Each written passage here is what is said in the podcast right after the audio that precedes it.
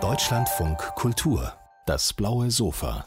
Sie ist Schauspielerin, jetzt im Ensemble des Maxim Gorki Theaters, hat aber auch viel fürs Fernsehen gearbeitet. Sie hat als bildende Künstlerin Künstlerbücher vorgelegt und auch einige Installationen. Und nun hat sie ihren ersten Roman veröffentlicht. Herzlich willkommen, Lea Dreger. Hallo. Sie erzählen eine, ja, das ist schon mal gar nicht so einfach zu sagen, was Sie in diesem Buch erzählen. Ich versuche jetzt mal eine erste Annäherung. Ja. Sie erzählen eine Familiengeschichte aus der Sicht eines 13-jährigen Mädchens, das sich in der Psychiatrie wiederfindet, weil sie so sehr nachhaltig das Essen verweigert hat, dass sie zusammengebrochen ist. Ihr Buch heißt Wenn ich euch verraten könnte. Und wenn man das liest, dann ergänzt man so im Kopf, dann würde ich es tun. Aber ich kann es nicht. Warum nicht? Was hindert die Heldin? Ich glaube, verraten heißt ja, dass man äh, offen ist. Und das ist, äh, es ist einfach schwer, das Schweigen zu brechen. Also sie, sie, die ähm, Ich-Erzählerin wächst halt in einer Familie auf und in einem Umfeld, wo über die schwierigen Themen wie patriarchale Gewalt, Traumas, die weitergegeben werden, da wird einfach nicht drüber geredet, das wird weggedrückt. Und ähm, so ist es gar nicht so leicht, das A zu erkennen und B, das auszudrücken und es zu verraten. Also verraten in dem Sinne, es zu erzählen, aber verraten auch gleichzeitig das, was schlecht läuft, anders zu machen, sozusagen. Verraten ist äh, ein, ein, Motivgeflecht geradezu mhm. in, in Ihrem Buch. Diese Familiengeschichte äh, hat ein paar Eigenheiten. Äh, eine Eigenheit ist, dass die Mutter und ihre Eltern äh, aus der Tschechoslowakei nach Deutschland äh, geflüchtet sind, eingewandert sind. 1968 sind sie geflohen und zu der, sagen wir mal, Familienlegende, aber sicher auch in irgendeiner Form berechtigterweise gehört, dass sie wegen ihres engagierten Katholizismus mit dem kommunistischen Regime im Konflikt waren und deshalb dort nicht reüssierten. Und dieses verraten worden sein äh, von den Freundinnen, Verwandten äh, in, der, in Prag ist schon die erste Ebene von Verrat. Mhm. Ähm, dann haben diese Großeltern, die da einwandern und deren Tochter die Mutter der erzählenden Heldin ist, ähm, so einen sehr, sehr, man möchte fast sagen, aggressiven Anpassungswillen. Mhm. Und sich dem zu entziehen, wäre dann schon die zweite Ebene von mhm. Verrat. Ja. Und dann finden wir ihre Heldin, die mit dieser assimilierten Mutter, deren Assimilation noch einen besonderen Charakter hat, vielleicht sprechen wir dann noch drüber. Auf jeden Fall lernen wir diese Heldin kennen und sie verstummt und entwickelt diese, ja, sie hungert, später fängt sie auch an, sich zu ritzen, also diese Autoaggression was hat sie für ein Verhältnis zu ihrem Körper? Was, was, womit kämpft sie da körperlich? Genau, sie beschreibt das oft, dass sie sich fremd fühlt in ihrem Körper. Also ihr Körper ist, ähm, sie sagt es mal an einer Stelle, ich möchte so gerne in Frieden in einem Körper leben. Ich möchte ein Zuhause in meinem Körper finden. Also der Körper wird von ihr als etwas empfunden, was nicht wirklich sie ist, sondern was außen steht. Genau, und durch das, deswegen, das Hungern macht was mit diesem Körper, aber das Aufschneiden in diesem Sinne natürlich auch. Das, ja. Warum empfindet sie das so? In dem Buch, glaube ich, oder ich versuche das so zu beschreiben, dass es halt, wir sehen halt in dem Buch über drei Generationen, wie in der Generation der Großmutter und der Mutter, dieser weibliche Körper eigentlich mit sehr viel Gewalt, also sehr viel Gewalt wirkt auf diesen Körper ein. Die Großmutter ähm, hat einen patriarchalen Vater, der sie schlägt, auch missbraucht. Und das wird immer aber weggedrückt. Wie ich an, anfangs meinte, es, es geht sehr viel um das Schweigen. Das wird einfach nicht aufgearbeitet. In der Generation der Mutter sind auch all diese Wunden da, die werden auch wiederholt. Der Vater ist auch sehr ja, autoritär, da gibt es auch Gewalt.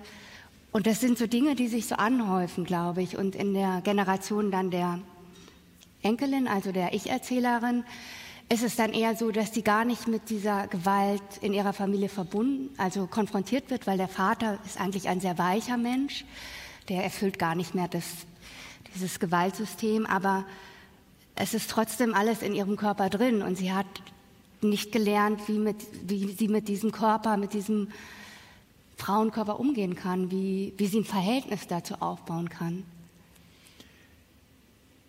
Die einflussreichen, sozusagen gewaltausstrahlenden Vaterfiguren erscheinen extrem ängstliche mhm. Charaktere. Mhm. Warum gelingt es den Frauen so schlecht dagegen zu rebellieren? Ich habe das so, glaube ich, ähm, beschrieben, oder wie ich, wie ich das versuche in dem Buch zu beschreiben, ist es eigentlich so ein System. Die ähm, Frauen versuchen sich in diesem sehr hierarchischen System, wo zwar die Väter an der Spitze stehen, die versuchen stark zu sein, gleichzeitig aber auch Angst haben. Also der eine Urgroßvater ist ähm, zum Beispiel halb taub, der ist gar nicht so wirklich anerkannt. Der Großvater hat auch Probleme in der Gesellschaft, der kann seinen Job nicht ausüben. Und sie versuchen halt trotz dieser Angst ihre Position zu behaupten. Und die Frauen in diesem Familiensystem versuchen sich dem irgendwie anzupassen. Und ich glaube deswegen, die kennen das auch gar nicht anders, was immer so beschrieben wird. Sie sind halt da so reingeboren und, ähm, und reingewachsen und versuchen sich aber gleichzeitig auch, als sind die überhaupt nicht schwach. Die Urgroßmutter zum Beispiel rebelliert gegen die Nazis so. Aber in diesem Familiensystem sind die so miteinander verstrickt, dass sie wie in sich gefangen sind. Und ähm, Genau, deswegen ist es, glaube ich, einfach wahnsinnig schwer, sich dagegen zu wehren, wenn man es gar nicht anders kennt. So. Ich habe es angedeutet, Sie haben auch ähm, Künstlerbücher gestaltet, mhm. Sie malen auch ähm, und haben da schon vor einigen Jahren äh, an diesem künstlerischen Universum, von dem Sie jetzt in diesem Buch erzählen, gearbeitet. Also die Titel dieser Künstlerbücher ähm, tauchen auch in diesem Buch auf. Also mhm. der Katholikenbus, mit dem die Großmutter und der Großvater einmal im Jahr nach Lourdes fahren oder eben auch dieser Spitzname, äh, den die Großmutter hat, Maria Magda, äh, Märtyrerin. Ähm, aus welchen Quellen schöpfen Sie da, wenn Sie damit künstlerisch umgehen? Mhm, genau, also die, diese, wovon Sie gerade reden, diese Künstlerbücher sind halt, ich habe hab schon vor zehn Jahren begonnen, eigentlich an diesem Universum, was es da in einem Buch gibt, zu arbeiten.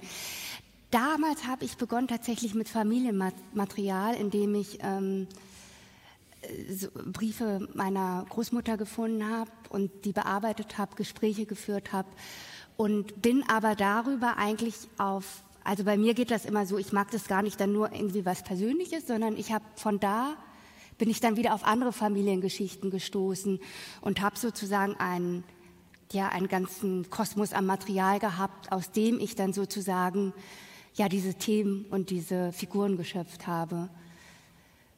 Ja. Was ist leichter sozusagen malenderweise, was ist leichter schreibenderweise?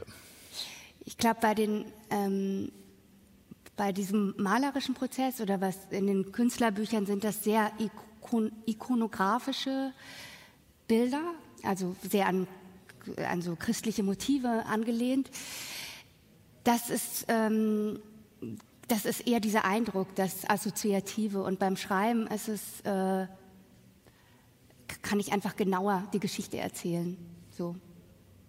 Eine große Rolle spielt dieser, ja, fast schon autoaggressive Katholizismus, äh, dieser, äh, vor allem dieser, dieses pa Großelternpaares. Ähm, ist das für Sie äh, symbolisch aufgeladen oder ist das, ist das sozusagen ein Porträt nach der Natur? ich glaube,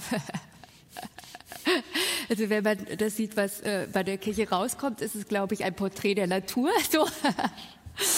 Aber ähm, ja, natürlich habe ich es auch symbolisch aufgeladen. Ich glaube, es ist eine Kombination, aber ich glaube, es hat aber sehr viel Wahres, so wie man sieht, ja. Genau in, in dieser Familiengeschichte wird der katholische Glauben, er dient einfach dazu, auch hierarchische Systeme zu rechtfertigen. Also die, diese, in dieser Familienstruktur ähm, ist es ganz klar, dass auch gesagt wird, ja, so ist es in einem Glauben dann. Deswegen ist es auch klar, dass der Vater da oben steht und der Vater in der Familie bestimmt. Und, die, und auf der Bildnis, Bild, bildnerischen Ebene hat die ähm, Großmutter, die sehr, sehr katholisch ist und sehr dafür kämpft, hat zum Beispiel das, das Bild des Papstes immer in ihrem Rahmen oben da stehen. Und es ist ganz klar, dass der Papst da auch steht und dass das auch keiner irgendwie, wie es so da ist, anfechtet in seiner Position. Ähm, ja. Ich habe schon angedeutet, man kann, glaube ich, auf ganz verschiedene Weise beschreiben, was Sie mit dieser Erzählung tun. Eine Möglichkeit wäre auch zu sagen, Innenansichten einer jugendlichen Depression. Äh, das wäre zumindest in der Nähe des Krankheitsbildes, das mutmaßlich äh, jetzt in der Psychiatrie als Diagnose gestellt worden ähm, ist. Äh, was bedeutet für Sie dieser Zusammenstoß zwischen diesem Mädchen und dieser Form von Krankenhaus? Verarbeitung ihrer Situation? Also mir war das wichtig, glaube ich, in diesem Mädchen eine Figur zu erzählen, die für die das gar nicht jetzt so was, ähm, dieses Krankenhaus nicht ist, äh, was jetzt so klar ist, sondern sie versteht das alles gar nicht, sondern es aus einer Sicht zu beschreiben von einem Kind, was da wieder in ein System kommt und gar nicht so wirklich klarkommt damit. Also sie wird auch mit Diagnosen überschüttet und sie, sie weiß gar nicht, also sie kann da gar nicht so viel mit anfangen, weil für sie fühlt sich das ja alles in ihrer, nach ihrer Geschichte, die über Generationen, wie ich ja beschreibe, geht, irgendwie sehr, auf ihre Weise sehr authentisch an, aber nicht so wie das, was von außen da auf sie ähm, raufgestülpt wird. Ja, und sie findet sich da eigentlich auch in einem System, was in diesem Fall natürlich auch Gewalt ausübt, weil sie aber, ähm, sie, sie, ist wirklich kurz vor dem Sterben und sie schneidet sich so auf, dass man, äh, dass da auch wirklich eingegriffen werden muss. Das, ähm, ja. Sie schreibt eine Art von Tagebuch, in dem sie versucht, sich ihre eigene Geschichte zu erzählen und ist, das ist eine weitere Dimension ihres, ihres Textes, auf der Suche nach der richtigen Sprache, ja. um das zu tun. Was muss diese Sprache können? Die Sprache muss, ähm, sie sagt das mal hinterher, die wollen von ihr in der Schule, dass sie eine Sprache benutzt, die, ähm, die sehr verschnörkelt ist, die sehr Verben hat, die jongliert, so nennt sie das mal, aber sie sucht nach einer Sprache, die ihr nahe kommt, die sie ausdrückt. Und ähm, das ist erstmal das von der Form sozusagen. Und gleichzeitig versucht ist die Sprache, das, was sie können, muss oder soll oder wonach sie sich sehnt, ist es einfach, einen Ausdruck zu finden.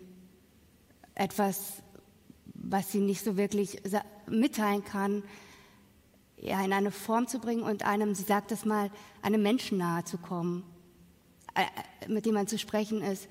Ein Abhängigkeitsschmerz, also es ist gleichzeitig auch Abhängigkeitssprache. Es hat einfach so wahnsinnig viele Aspekte Sprache und ähm am Ende äh, lebt sie und wir haben berechtigte Hoffnung, dass sie auch weiterleben wird. Was hat sie gerettet? Ich glaube, es ist vor allen Dingen, dass sie sich dem gestellt hat über das Schreiben. Also sie ähm, hat sich einfach damit konfrontiert, was ähm, davor in der Geschichte oder in den Generationen davor nicht war. Und ähm, weshalb sie, glaube ich, sie hat ihre, sie nennt das auch manchmal, sie hat ihre Geschichte geschrieben und ihre Geschichte gefunden und, de, gefunden und deswegen, ja, hat sie überlebt oder lebt sie nun. Sie haben lange mit diesem Stoff gerungen. Ja und irgendein Motivkomplex daran abgearbeitet? Werden Sie sich weiter in diesem Universum bewegen oder haben Sie Ihre Geschichte gefunden und erzählt? Nee, ich glaube, ich werde, also das ist ja eine Geschichte. Also es ist eine Geschichte, die, äh, die tatsächlich über ja, zehn Jahre jetzt für mich eine Rolle gespielt hat. Aber ich habe, also ich persönlich habe ja noch zig andere Geschichten und gerade auch selbst diese Motive, die ich hier aufnehme, sind, glaube ich, auch noch andere Geschichten wert. So. Also daher, nee, das ist für mich nicht abgeschlossen.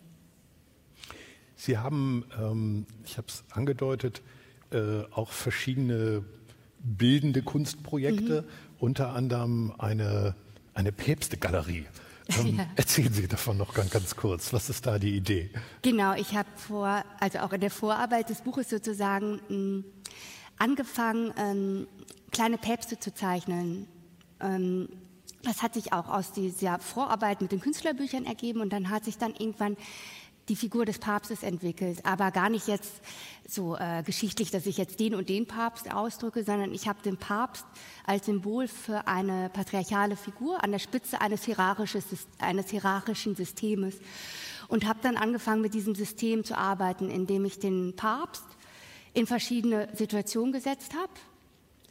Und dann irgendwann hat sich das, dieses System weiterentwickelt. Ich habe in diesem System dann irgendwann die Päpstin entdeckt und bin jetzt, habe jetzt sozusagen den Päpsten, Päpstinnen gegenüber. Es gibt jetzt mittlerweile auch schon, also die sind alle so briefmarkengroß, gibt jetzt mittlerweile auch schon 2000 Päpstinnen, die es ja gar nicht gibt. Aber ich habe dieses Papstsystem, kann damit gleichzeitig das hierarchische System ausloten und auch unterwandern. Es, ja. Vielen Dank, dass Sie uns haben teilhaben lassen an der Art und Weise, wie Sie motivisch arbeiten. Ja. Glückwunsch zu Ihrem Buch. Der Roman von Lea Dreger heißt Wenn ich euch verraten könnte. Hier auf dem, ach so, vielen Dank für Ihren Besuch hier auf dem blauen Sofa.